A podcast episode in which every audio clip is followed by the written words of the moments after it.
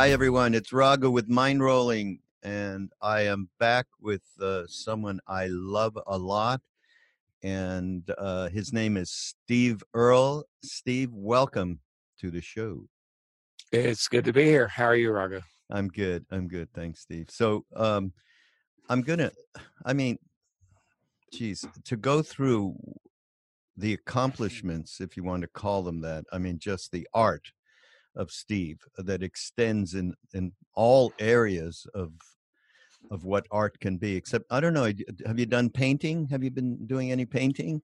I I haven't been painting in the last since December was the last time I painted anything. Um, I've kind of gotten into a thing of uh, my albums.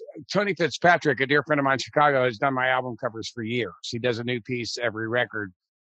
Uh, but I released a single for Record Store Day now, and I've I've kind of beginning last year started doing the art for the Record Store Day single really? myself, and and wow. so I did another one this year. Actually, did two paintings for this year's single, and um, Record Store Day got moved back because of this thing that we're in right now. It's normally in April, and it's going to happen in June, I think, and um, so the single won't be out to them. But yeah, painting was the last art form I started practicing under any kind of regular basis. Really? Well, I just said about, that. I, it was about Tony Terry Allen, who's one of my oldest friends and teachers. He's a he, he's a singer and a songwriter and makes real, cool records. He wrote New Delhi Freight Train that Little Feat did years ago. But he's his day job is he's a visual artist. And after I went through all the stuff I went through and got out of jail, I started doing things a little different. And I'd begun doing some other things. I'd written a book and I was had started a theater company in Nashville and was doing all these other things. And I told him, you know, the first time I saw Terry after, you know, we hadn't seen each other in several years and I'd been through that rough spot. And, and, and I just went through the whole litany of what I have been doing. And he, and, you know, the, yeah, I got the books coming, the records coming, the, got started a theater company in Nashville. He said, cool, man. Don't you do any visual arts? And uh, I started, I took that as a challenge, you know, or a double oh, dot really? dare or something. I started painting. Uh, I just said that having no idea, Steve, whatsoever, except for the fact, okay, Steve is incredible artist, music artist, actor, uh, writer, uh, performer, and I just tossed. I'm just saying, okay, what what hasn't he done? Okay, art, and there we go. That's yeah, called yeah. Sorry, I didn't mean to. Yeah, that is called a renaissance man. It's just incredible. Um, so one day, uh, and I, I have to do this, and maybe I'm going to need permission from your peoples, but um, uh, I um, one day was with you, and uh, you said, "Well, just come along with me. I'm doing a rehearsal," and right. I went along with you, and I sat there with like nobody there, just me sitting in front of you and the band, and right. and you, I'm, and it's not like I haven't seen you before, and I have uh, in concert in various places, but um, you played the mountain in that right moment. and i was just uh, pretty well blown away it's been my steve earle theme song you know since oh, that thanks. time i've been playing that song a lot it i wrote it in 1999 for a record called the mountain that was a I, I decided to make a bluegrass record and i don't know years ago um something stuck in my head. Allen Ginsberg said that it's it's, it's meaningless to to uh, break meter until you learn how to write in meter in the first place. and so I kind of took that to heart. And you know, things that I try to do something new, I try to get back to what inspired me to do it and and and and emulate that as closely as I can, as correctly as I can to begin with before I got off I get off on any tangents of my own. Mm. So I made, I was able to do it because of where I was and people I knew. I made a bluegrass record with was the best bluegrass band in the world at the time, the Del McCoury band. And I started writing songs for it. And I came up with this little two song suite. Um, the, a song called Harlan Man and a song called The Mountain. And they're the same character speaking to. One of them, he's young and, and, you know, full of piss and vinegar. And, you know, he's a miner and he's proud of it. And, um, and he's a union guy. And uh, and then the second one, it's it's after in his part of the world, uh, which is it's, it's about Eastern Kentucky. Um, that those two songs are. Um, mm. Mining yeah. has sort of gone away as a way of life, and the unions have gone away as a way of life. And and it's an older man looking back on all that in his life, and that's the mountain. That's what Yeah. that song is. So. Yeah, Uh, yeah, we it's so ended up. I just we, we just uh, in the middle of all this chaos, uh, a play that was written by Jessica Blank and Eric Jensen, and I wrote the music for it called Coal Country. Just closed at the Public Theater a few weeks prematurely, Mm. um, and it was be it's the story in their own words of the survivors of an explosion that happened 10 years ago um, this week on in west virginia a mine called upper big branch and uh, the script is based on interviews with the folks that some guys that were there that survived and and the family members of the guys that didn't survive and i wrote six new songs for it but when we went to do those interviews um, I, for some reason, got out my guitar and played the mountain for Gary Quarles, who's one of the the miners who he's a retired miner. He lost his son in that explosion, Mm. and I played that song, and um, we just he, he cried and I cried, and we we ended up putting it in the show. It was the one song that wasn't written specifically for the show, and I've been playing it, you know, eight shows a week for the last several weeks until um, coronavirus shut us down week before Yeah. last, and then um, and we bailed out. Oh, and I have to, uh, you know, I have to do a shout out here because the way that uh, Steve and I know each other is through uh, a, a very close mutual friend, Danny Goldberg. So, Danny, Yeah. shout out to you. And uh, so, Steve, I, I mean, you know, for those of you, I can't believe it. If you don't know Steve's music, of course, we're going to have links like crazy up on the show notes once this podcast goes up. Uh, but I bet you know him through The Wire and other shows, but particularly The Wire, which he had a great, uh, great role in it. And, um, but uh, can I, Steve? I want to play. I want to play the mountain. So everybody, I mean, you know, it's like I am so music is everything to me. Has always been since the days that I ran a, a radio, uh, a rock and roll radio station as a program director when I was like in my early twenties before I went to India. It's how I met Ram Dass. It's a, a you know my famous story, and so uh, that moment. I mean, I'm. I, I don't want to make too big a deal at it, but that moment in that in that hall when you were rehearsing and played that song, and by the way, you played that song like it could have been a you know ten thousand people in there or just me. I mean, there was no difference, and I knew that. Well, you were there. you right? an Yeah, audience. exactly. That legally constitutes an audience. Yeah, exactly. So, so I want to play it now, and um, so I'm going to let it spin, and then we'll worry about the record company and all that stuff. I'll I'll talk Oh to yeah, Danny don't worry about that. We'll we'll Yeah. sort that out. Yeah. All right. So, Actually, I own that one. I can give you permission right oh, now. oh, there you go. Okay, everybody, Steve, I got the That direct record I own. permission. The Yeah. record I own. yeah. Okay, great. All right, here we go. The mountain.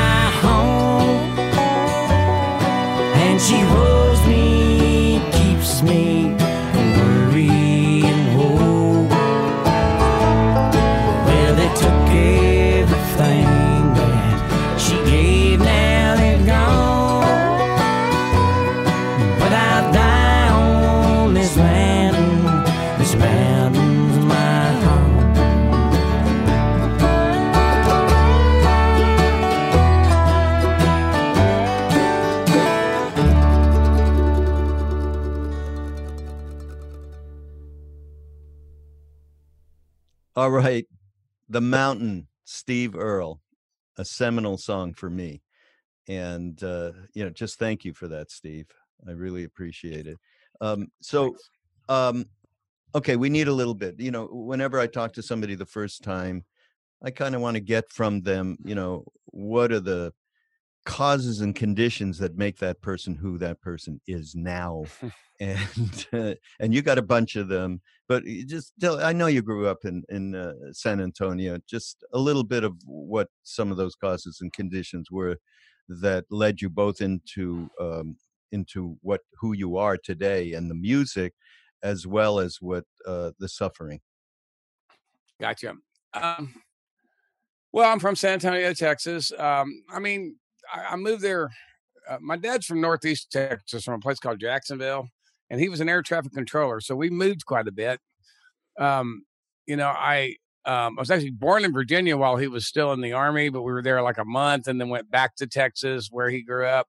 And then we went to El Paso first, and Lake Charles, Louisiana. And by the time we were in the second grade, I was in San Antonio, and that's where I lived there from then until I left home. So that's home to me is San Antonio. I think you know where I came of age, as it were, and, um, and um, whether I was old enough or not. And um, if we didn't get into college, we were probably going to Vietnam, and I was no way I was going to get into college because I didn't even manage to finish high school. And um, I never wanted to do anything but what I do, which is play music. I, I at a very early age, I, I started playing guitar. You know, by the time I was, you know, like 11, 12, um, music was absolutely everything. My uncle, who was five years older than me, lived with us for a while. I got my first guitar from him. I got my first Beatles, Stones, Dylan, all that from him. Um, I had another uncle, my dad's brother, who I got my first Hank Williams, Bob Wills, all that stuff from him. He was the best nine fingered piano player in Northeast Texas. And so Mm. I got the country music from him and the rock and roll from from my uncle Nick. And um, music was everything. And I grew up, I was lucky enough to grow up in this era when music, rock and roll became an art form. And my my, my theory about that has always been it's always it's about the lyrics. I think the lyrics are what elevated, you know, rock and roll to a true art form.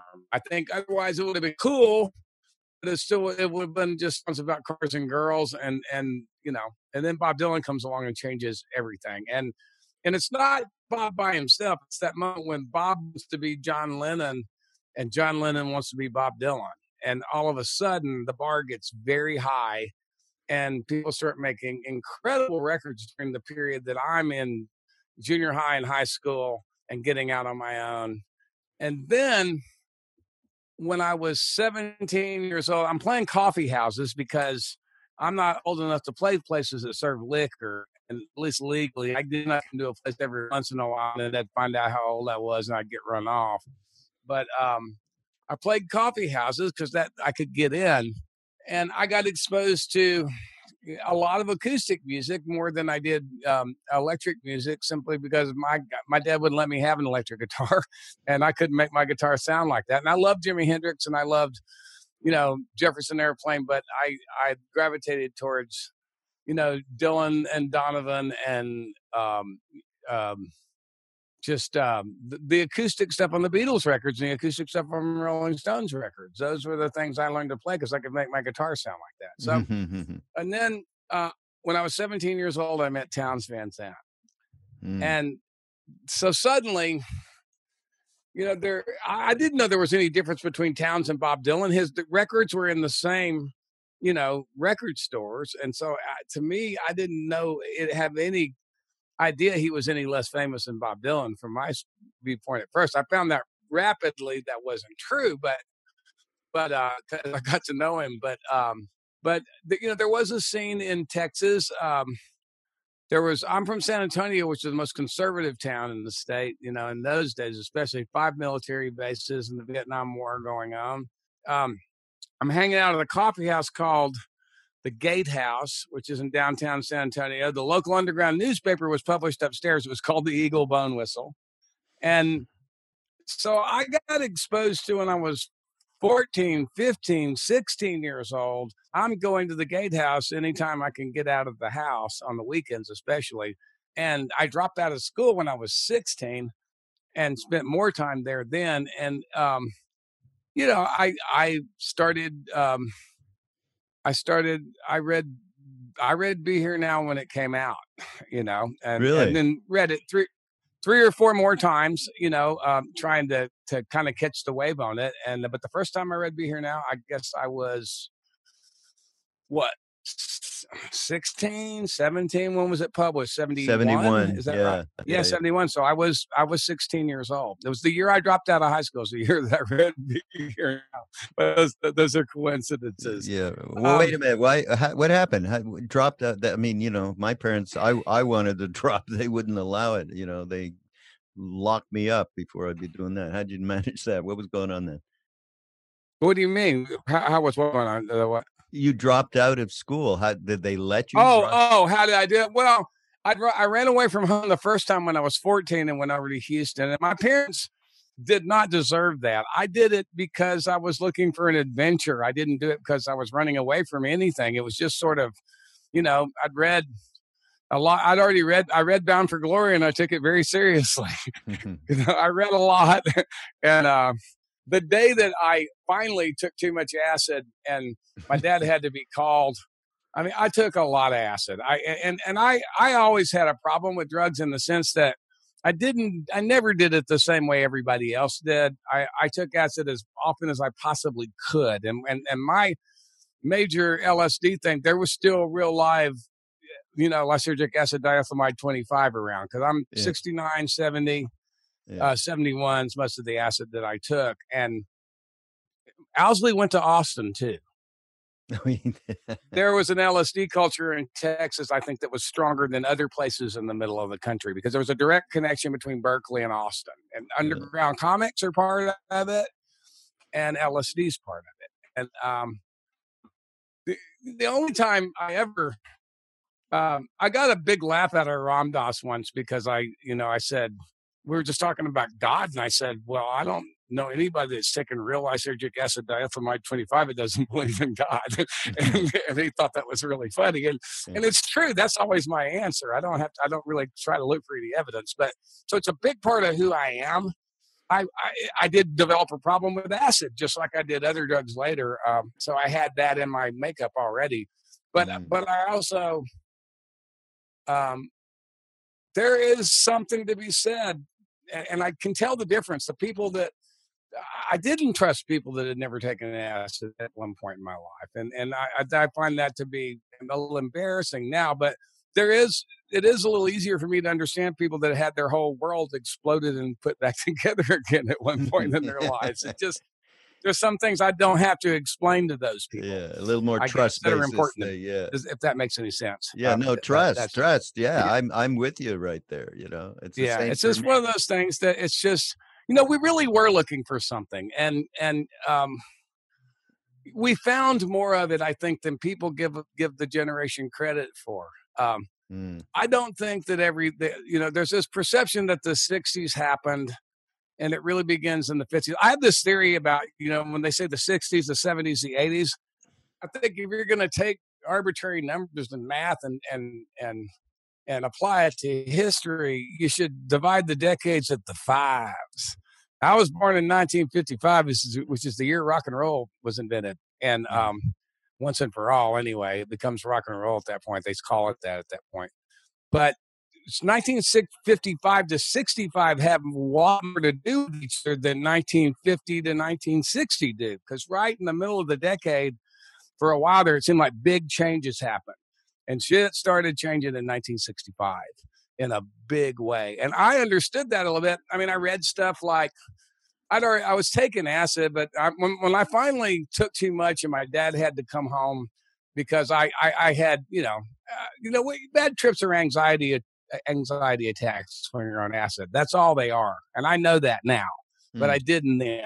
And, and I did take too much all the time. I, you know, I was one of those, those dumbasses that would like, oh, take half. I'd take two, you know, and I was just, I took really super, I was not a microdoser. I wasn't even close. And, you know, I, and I was doing silly stuff too. Like I had one particular hallucination sitting in the back of a car where I, I held my hand up and I was sitting, it was like kind of, you know, the back of a car in a parking lot, you know, we're kids riding around, you know, and, and what you can do, you took all your drugs in cars because it was the only place you could go. And I started turning my hand and all of a sudden there were all these other hands above me, uh, beside me, behind me, and I could see the ones that were behind me. And they were all different colors and solid, you know, like day glow colors. And when I turned my hand, they all turned with my hand, and I could go back and forth. And I did that for the you know the hour and a half that I was peaking, and then I then I took way too much acid for several years trying to get that to happen again. I just didn't understand it wasn't supposed to happen again, and I kept trying to do it. And um, you know, then I finally took too much of, of some really strong acid that may have had something weird in it. I don't know, but at any point, my I got obsessed with my heartbeat. It got too fast, and my mother called my father because I, I I freaked out a little bit and yelled for my mom. And um, I think I was 15. Mm. And my dad was an air traffic controller, and he came in off a shift. And he gets into my room, and there's that. Remember the old paperback edition of the electric Kool Aid acid test Yeah. with the psychedelic sugar Tom cube and Wolfe, the yeah. wrapper on the cover of it, the blue Yeah. cover. Yeah. I, there was a copy of that laid at the foot of my bed. and He picked it up and he said, "Read any good books lately?" and kind of threw it at me half-heartedly. But um, you know, all those things I knew that um, you know, the electric acid test is how I found out about you know who Neal Cassady was, and through that, who Jack Kerouac really was, and who Allen Ginsberg were. I backtracked to the to the the Sun Elvis records the same way from hearing Creedence records and Beatles records. You know, so it was just a, a function of my age, being a little younger. I was the kid that hung out with a lot of older hippies that were like five to ten years older than I was. That that was my culture Mm. um, from the time that I left home when I was 16 years old. Right. Huh. Amazing. So, all right, that's kind of interesting in terms of, I mean, even if you did take a little bit too much acid, I mean, Ram Dass took a little bit too much acid too, right? uh, and so even then, but you know, you and as you said, you, I mean, who who would you be talking to except and really vibing with and trusting, except people who had that experience? And I completely identify you with you that way. Right. Um, so, Right. and what- also, I've learned I've learned to be a little more open about that because, um, for one thing, I'm getting older, and there's younger people that come along that just uh, what, what they know about those drugs are club drugs, and it's not the same thing. And um, you know, uh, uh, it, it is a prejudice, and so I try not to practice it anymore. I'm I'm trying to I'm trying to evolve, but Mhm. uh, but I, it, it was a thing. It's where I started, and for a long time. Um, I do have a special bond with those people that that I don't have to explain that to. Yeah, yeah, no, great. But so, but what interests me is so, you know, as we go along here and you start performing, uh, you know, you're you're in Nashville and you're meeting all kinds of, you know, amazing people. As you say, you're a little younger, and then at some point, addiction creeps in. And I'm what I'm hearing from you is it's it's not like you had a really um terrible household environment No, not at all. or any I of I have that. no. It's mm-mm. my disease is my disease. I mean, there's some um, other addicts and alcoholics in my family, but in the generations before me, I believe it is inherited to a certain extent. Um, recovery is also inherited. My grandfather started every 12 step meeting in Northeast Texas, like got sober in New York City right after World War II, knew Bill W., knew Dr. Bob. And see, that's a big deal. That's kind of the, core of my spiritual system and really getting a, a, a spiritual system that I practice every day begins with that. Mm, Uh, I mean, I was I was a spiritual person. I believed in God. I never didn't believe in God. I believed um I I knew about meditation. I knew about yoga. I knew about all those things. I read Be Here Now, like I said, and I read a lot of other stuff. But you know, I, I still was I, I, was interested in art and a lot of drugs, and and I just didn't um that I, I, I applied an amazing amount of discipline to making sure that I got some art made, which kept my my disease at bay for years and years. Now there wasn't time to develop a spiritual practice, and I think that's why it eventually got me. And uh, it's- uh-huh. because there was just no room for that. I, I didn't have any problem with it. I didn't. I wasn't. I'm not afraid of God. I believe in God. I like God. I just never.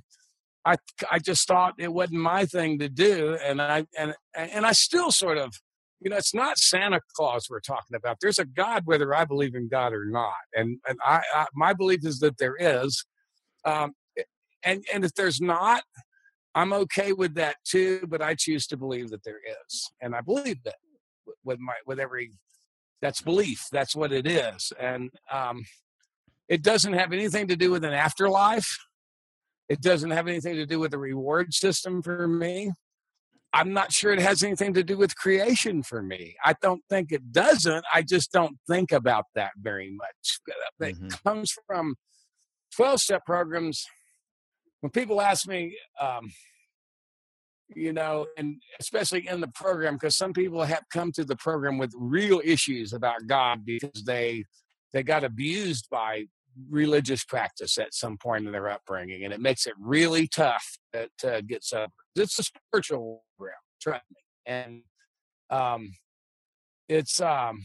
I talked to Ram Dass a lot about this. He was really, really fascinated with the whole, whole idea of Bill Wilson and, and the people that started Alcoholics Anonymous, and and he he he had thought about it a lot, and um, it um, it's a spiritual system, and and it's the way it's going to be remembered. Bill W is going to going to be a sort of a saint. I really truly believe that, and, and to a lot of people, and um, but it's just um, you know that idea that uh, basically I believe there is a God, and it's not me.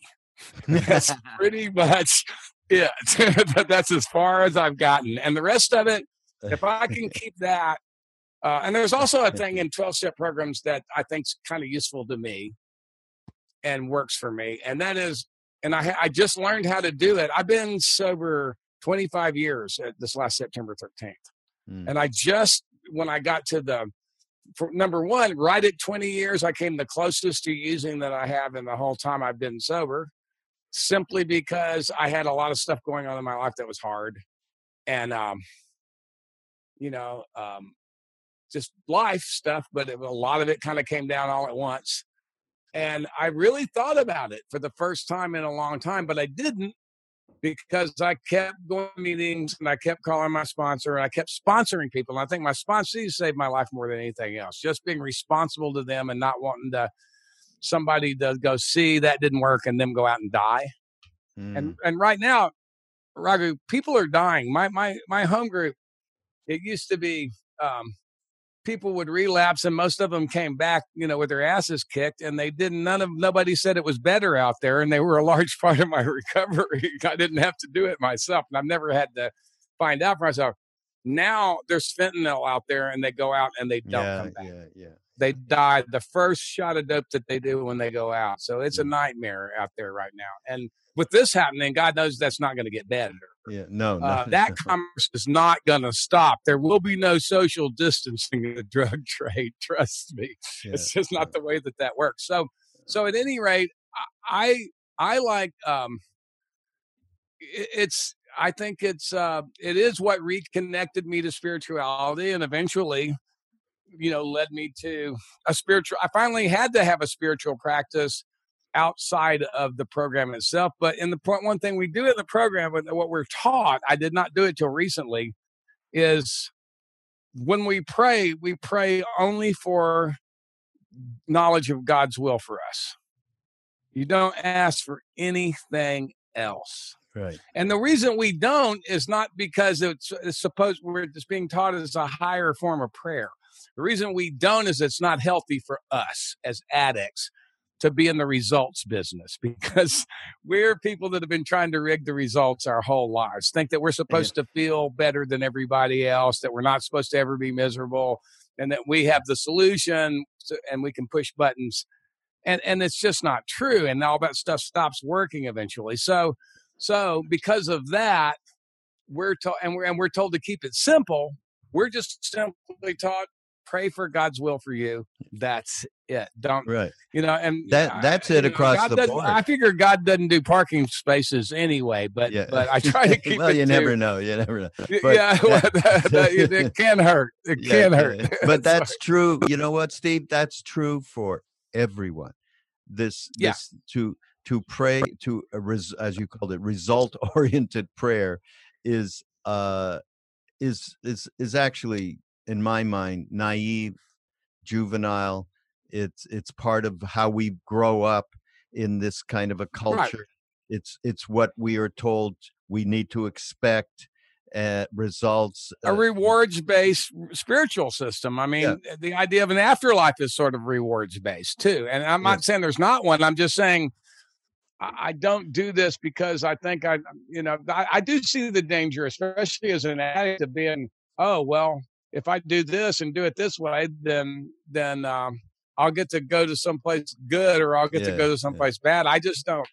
That Yeah. doesn't work for me one way or the other. I've never been someone that thought about the consequences before I did something fucked up anyway. yeah. When I was doing stuff that was fucked up, I just did it, you know, Yeah, and so nothing was going to stop me. right right so was, all right uh, so let me let me ask this um i i don't know if you've heard Ram Dass talk about this or any of us talk about this but uh way back in the day when we were in india with our guru Neem Karoli Baba he would say suffering brings one closer to god and you had a shitstorm of suffering. You ended up in jail. You were sentenced for a year. You got out after four months for drug related stuff. So you've had your share. Could you look at that? Is that something you can, you know, connect with the reality of the suffering which has led you to who you are today and revealed Well, yeah, it's definitely a, a big part of it. Um, I mean, like I said, I don't think I would have ever consciously con- practiced any um, spiritual practice at all until I was forced to do it because I finally bottomed out. And I got, and bottoming out for me was I got locked up. I did not stop until they locked me up. Now, Mm, I suggest go to the Betty Ford Center. It's a way better deal than what I had to do. I detoxed in jail. I got into a treatment center because there were programs available, but only because I was so sick they were afraid I was going to die in the in the Metro jail here in Nashville, and the sheriff didn't want me to die in her jail. So they, um, I got sent to a very bare bones treatment center in Hohenwald, Tennessee, uh, called um, Buffalo Valley, and it was um, there's two things in Hohenwald, Tennessee is famous for two things. Meriwether Lewis killed himself there, and there's an elephant sanctuary there. Really? people where circuit retired circus and zoo elephants and live. There's five or six elephants living in. Back then, I think there were two. And so that was the joke. If you bailed out of the treatment center, you might run into an elephant, you know, like right off the bat and come screaming right back again. But um, I didn't go to get sober. I was in jail and I was given a chance to go uh, to furlough out and go to treatment. And I went to get out of an orange suit. And I thought when I got feeling better, I'd walk away from there. So, um, but something changed. I had, um, in increments, a profound spiritual experience that made me believe that I didn't, that number one, that I, that I wanted to live and that I could, that there was a way I had not been able to, I tried to stop taking drugs several times in my life and I'd never been able to do it. But I grew up with the 12 steps and the serenity prayer on the wall. And, and but I was just watching a movie called My Name is Bill W with James Garner and, and um, who else is in it? And, and it's about the founding of, of 12 step programs. And it suddenly dawned on me who the guys that were sleeping on my grandfather's couch were. Uh. And I connected at that point and it's grown and grown for years. And then to get to this practice outside of 12 step programs, um, you know, there, there's worse moments than being in jail. It was the bottom, um, and, and and there was embarrassing things. I'm, you know, being on tel- drug out in front of television cameras every time I went to court. There was cameras in my face, um, and my teeth were missing by that time. Mm. I, I can remember. I think the low point was they were shooting a movie in Nashville and South Nashville, and I was hanging out there because it's where the drugs were. And they were using a hotel that we normally hung out in, and it was the nicest hotel on the drag, but but it was still a place where you know stuff happened. And but they had the place all cordoned off and police keeping everybody out, and they were shooting River Phoenix's last movie. Um, it was about songwriters in, in Nashville, young songwriters in Nashville a couple of friends of mine were in the movie in small parts and extras, and I could see them across the road. I was walking on the other side of the road and keeping my head down and just afraid, terrified somebody was going to recognize me. And then I got to where I was going and I looked at myself in the mirror and I had dreadlocks out to here just because I hadn't combed my hair and a really scraggly beard. And I didn't wear a beard a lot in those days. And my front teeth were missing. No one would have recognized me. Not in a million years. I didn't look anything like the guy they would have recognized. And that was a delusion that there was any danger of any of those people over there. That, those people might as well have been on another planet and they were just on the other side of Murfreesboro mm-hmm. Road. So that's what I feel like was the bottom. And, um, mm. you know, mm. I don't know what happened except that I got locked up and I saw that movie I started trying a little bit, and the next thing I know, I got out of jail and I made the free world choice to go to a meeting the day after I got out of jail. Mm. And that started this thing that's that was largely just it was a spiritual practice, but it had no other purpose to, to keep me from using ever again. Uh, mm. A life started coming back to me immediately because I, you know, I made records and people seemed to still care, and I started touring a lot and working a lot. Um, and then when I really, really, my my my sponsor years ago, when I had three or four years, and I, this, he actually was a guy that brought a meeting into the treatment center where I was, and then I walked into this meeting in the free world, and I saw him sitting there, and I asked him to be my sponsor because just you know, so that's that's a God thing. You know, that guy just being there that day when I walked in, I really truly believe that because I didn't go to the meeting because he told me where it was. I just went to the uh, the the meeting nearest me is yeah. what I did. Mm. Um, and then things started happening. Then I put together a year and a record out and another record and I'm touring Europe for the first time and I'm in Amsterdam, which I was terrified of because I used to go to Amsterdam on purpose to misbehave. And I was a heroin addict. It was a great place for heroin addicts and um, yeah, right. and uh, and way safer. You know, it was like safer to do it and safer to buy it and safer to use that people would if you weren't hurting anybody you, you could be left alone in those days um, but i walk out of the american hotel and it's I'm playing the Paradiso, which is two blocks away. And we planned the trip so that I came in from London on the ferry, went to the hotel, went to sleep, slept most of the day just because our days and nights were still turned around. And then we only stayed in Amsterdam like 16, 18 hours, just long enough to play the show. And we left for Belgium that night right after the show. My tour manager came over to walk me over to the gig and we go out the side door of the of the American Hotel, and we're walking along. Uh, it's off the Leidseplein. There's like um, you know, the Grand Canal's right next to you, mm. and uh, on the other side of the canal, when I come out of the hotel, I see this guy, and I make eye contact with him for some reason, and he start walking along parallel to us on the other side of the canal. He gets to the bridge and he turns and comes across. We're going, we're crossing the other end of the bridge, headed down the canal to where the club was. And he he speeds up and starts walking towards us. And for some reason, I stopped because I realized he was stood for me, and I didn't really know what to do. But he keeps walking towards me, and then he sees that I've pulled up and that I might be alarmed, and he and he goes, "Hey, wait, wait, wait, wait, wait!" And he was American. I could tell immediately by his accent that he, he was a Yank, and he has like a, a messenger bag on and he said, just wait. And he reaches in and he pulls out a piece of paper and a pencil and he starts scribbling on it. And he he walks up, he goes, You're Steve, right? And I said, Yeah, who wants to know? And he says, Look, you may need to know this and you may not, but there's a meeting in English at this address at six wow. o'clock. Wow. And that now that guy walking out of there, that when I'm walking out, that's a miracle. And and hmm. that, you know, that yeah. was the next thing. And mm. um Mm. It was all recovery related stuff until just a few years ago when I hit that real rough patch, and several things happened that sort of um, that basically brought me to Ram Dass, and uh, which is kind of a it's a weird little sequence of events that happened pretty quickly, one after the other. Um, it's um first thing that happened, and this will sound like I'm really taking a turn. Um, I fish with a fly rod you know it's like the only thing i do besides play music and well i mean i paint and i do all these other things. The only thing i do is not really art and there's some art involved in casting with a fly rod but um, i don't kill anything anymore. I'll occasionally humiliate a fish before i put him back in the water. I don't eat them but i do catch them and, and you, it's trout don't live in trout don't live in ugly places and i just got hooked on it years ago. And, and something i started doing in recovery I, I started doing it when i was 40 right after i got right after i got clean one of, with one of my sponsors. That was my first sponsor. So um, I'm fishing in New Zealand, which has huge trout and great fishing. And a really good friend of mine, Cameron Strang, used to own the record label that I recorded for, and um, he he came over to meet me to go fishing, and I fell wading in a river. It's a very powerful current, and I fell down for the first time wading in a river, and it was embarrassing.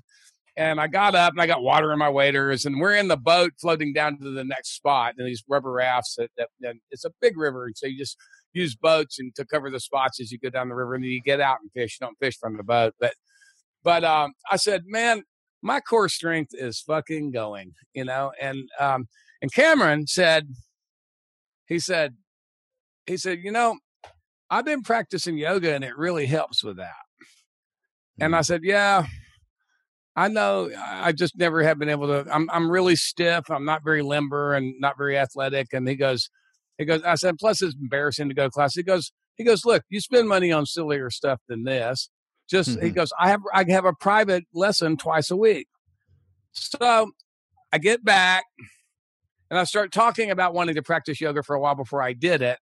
And I mentioned it to Danny Goldberg, who's my manager and my best friend. And um, um, you know, he um, he had already um, um, he said, "Well, you know, I'll, I know some people that might know." And then a few days later, I found out I was getting to, ready to turn 60 years old. Danny called me up and he said, I, I for your birthday, there's a small retreat. We'd talked about Be Here Now and we'd talked about Ram Dass a lot over the years. And I knew that Danny was acquainted with Ram Dass. And um, so I um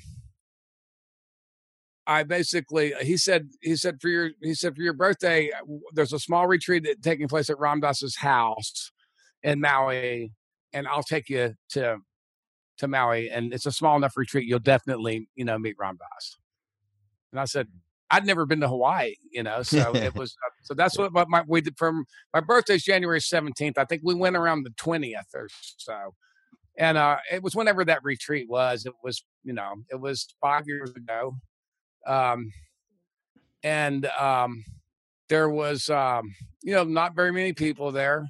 Um, it was funny. I just, um, it's like, uh, you know, I met a lot of people that I that I that I communicate with all the time that day, and and uh, it started a thing of, I, you know, Ram Dass um, has trouble speaking. He had trouble speaking because of you know he had the, he had a stroke and it was catastrophic. And most people, it would have taken him away from here, but he wasn't done yet, and uh, stayed around a long time in that wheelchair and a long time in that cage. You know, and I don't. I would have never been able to do it. I would have just. I wouldn't have had to kill myself. I would have just died.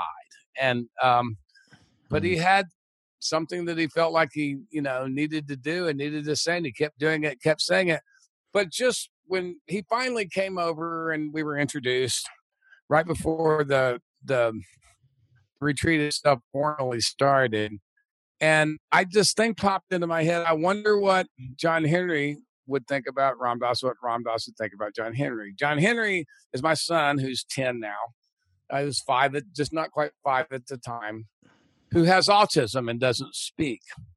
And you know um RD had trouble speaking to the point where that that retreat and all the other ones they used to tag team, you know, with speakers and and I always loved when he had trouble finishing a sentence. It would invariably end with "Wow." that was one of my. yeah. I I kind of I can't say "Wow" any other way now for you know from from watching him do that. yeah. But I just decided that that I should bring John Henry to Maui to see Ram Dass, and I did it the next year at Christmas time. And I went out to the house and uh, there's I don't know. I think I might have shown you the picture. There's an amazing. No, are you kidding? I got to. You got to make way more of a big deal I'll, out of that picture, and we got to have that picture so we can show it. I mean, it's phenomenal. I, I, think. I think you know. I think they have it in the household, but I'll send it to you. It's like um, I know. I I know. Um, I sent it to to somebody, but it's it's an amazing picture. Um, my girlfriend at the time took it and it's just it's just uh, John Henry and in um, in uh, RD's lap, and then so we started going every year, and he, um, you know, he just wanted me to shut up and wanted to talk to wanted to talk to John Henry when they got right, even though John Henry doesn't talk, and uh, it was. Um, there was a year that I that John Henry had a really bad cold, so we didn't go. My, I have other. I start going to Maui every year because I have other friends there. Kris Kristofferson lives there. Willie Nelson lives there. And so I didn't go see anybody that year because you don't take the snotty nosed kid to see the octogenarians. It's rude. so I just, so we missed one year, but, uh, and then we were looking forward to this year because we had never been there on a Monday before and we always stay in Kihei anyway. That's our beach that John Henry and I go to that Ram Dass swam at every Monday. Yeah. And we thought we were going to get to go this year, and then he passed away four days before we went on this trip. Yeah. Yeah. Um, I was there um, for um, when we took um, the the swimming rig out there and covered in flowers. I was there for that, and um, I, am I got to be there for that. And I went out to the house and sat in Hanuman Garden for mm. about an hour and a half or so, and went went went went went and sat in his room for a while, and sat in the Hanuman Garden before mm. before we left Hawaii yeah. the last trip. It's I'm going to go this year, but it's going to be weird. It's going to be uh, it was weird enough last time. Um, yeah. I didn't know anything about um, Maui without Ram Dass, and yeah, uh, right. until this last Christmas, and and um, and I, I, I think I questioned whether I would go again, but I've decided I've already booked my ticket. I'm I'm I'm going December 25th. I'll I'll be headed for Maui. Mm-hmm. December 25th. Oh boy. Well, we all hope to uh, to be able to go anywhere, Steve. I mean, with well, I I want to be able to go places. You know, look, the fear out there is. I mean, this is a real thing that we have to be really careful about. But um, there's um, the the richest people in the world are going to be okay because they're going to have decent medical care, and no matter how what age they are, and no matter how unhealthy they are, they have a way better chance than everybody else does.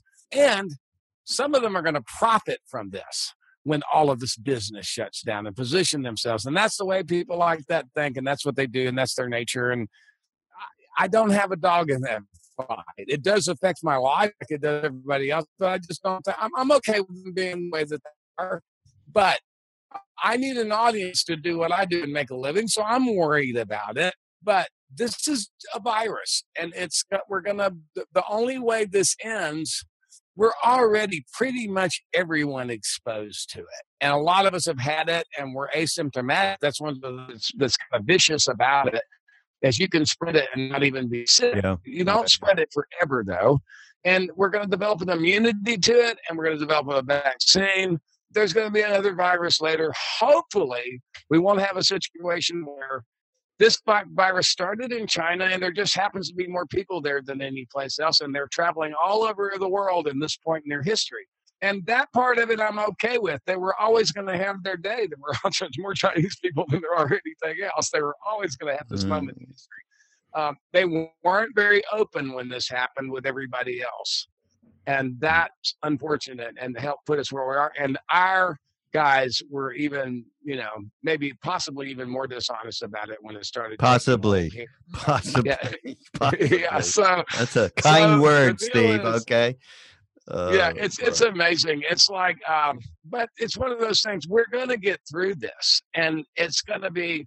Um, I, I don't know. I'm a hopeless, you know. I, you know, I'm a baseball fan, and everybody asks me like, uh, like, well, what do you think is going to happen? I'm a Yankees fan all my life, long before I moved to New York, because I grew up in Texas before we had any baseball there. You're a Yankees fan or a Dodgers fan, because that's what mm-hmm. you got on TV. And that's just my age. And I grew mm-hmm. up with, you know, Disney, Damien Pee Wee Reese in the game of the week.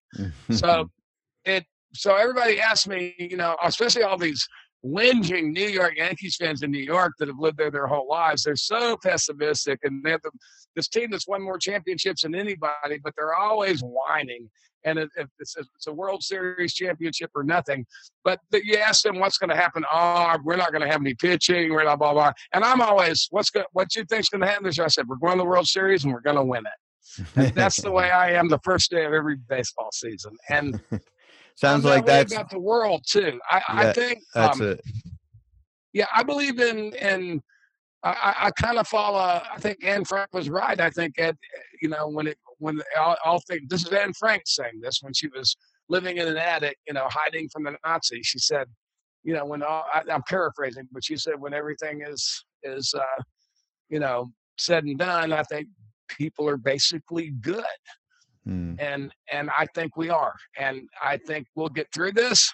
I hmm. think we'll take care of each other. Maybe we'll get a healthcare system. Maybe we'll decide that maybe the way we were doing it was wrong. I don't know. Yeah. We have made mistakes and not learned from them before. So it's not a given that we'll get one, but yeah. Oh, so great to have you here, Steve. Uh, oh, it's, it's, it's, uh, thank you so much for asking me. It's good to see you you know we've been uh, just addressing some of what we've been talking here about in the pandemic and you know we've uh, uh Ram Dass is amazing pre-stroke of course we have all of these talks of his forever and uh, we've been mining those to share with people uh, on a weekly basis uh, because what he talked about back then is so right on for this moment it's incredible yeah. um, i mean he talked about you know anybody with any tiniest bit of equanimity, he said, is going to help coalesce, is going to help create a, a, a, safe comfort zone for people. Absolutely. And then, uh, you know, lastly, I'd like to leave us both and everybody who's listening with this this other thought from Ram Dass when he talked about compassion. It's not just about relieving hunger, etc. Okay, it's about cutting through people's feeling of separateness. That is so. And I looked at that and I read that and I heard him say it. And I thought, wow, that as much as there's fear of dying and fear of loss of income, you know, all of the, all of the, the first chakra stuff that's going on so powerfully in this moment to make people confront this. At the same time, it's the feeling of of being alone and being separate. Yeah. I mean, and, then that's what we have to do. Yeah. Absolutely. Go out of our way to make sure that social distancing doesn't equal social separateness. And it Yeah, doesn't have to because we have technology what we're on right here, right now. Yeah, exactly, exactly, exactly. So everybody out there, you're going to go to BeHereNowNetwork.com slash mindrolling, and we're going to give you all kinds of links for everything that Steve does, which will be a lot of links, uh, but uh, you'll be able to catch on. And, and if you if there's anybody out there that hasn't heard Steve's music particularly, um, it is so uh, powerfully connected from a heart place that uh, is um, I, I just thank you for what you do steve period Thank you. and we shall see you all next week on Mindrolling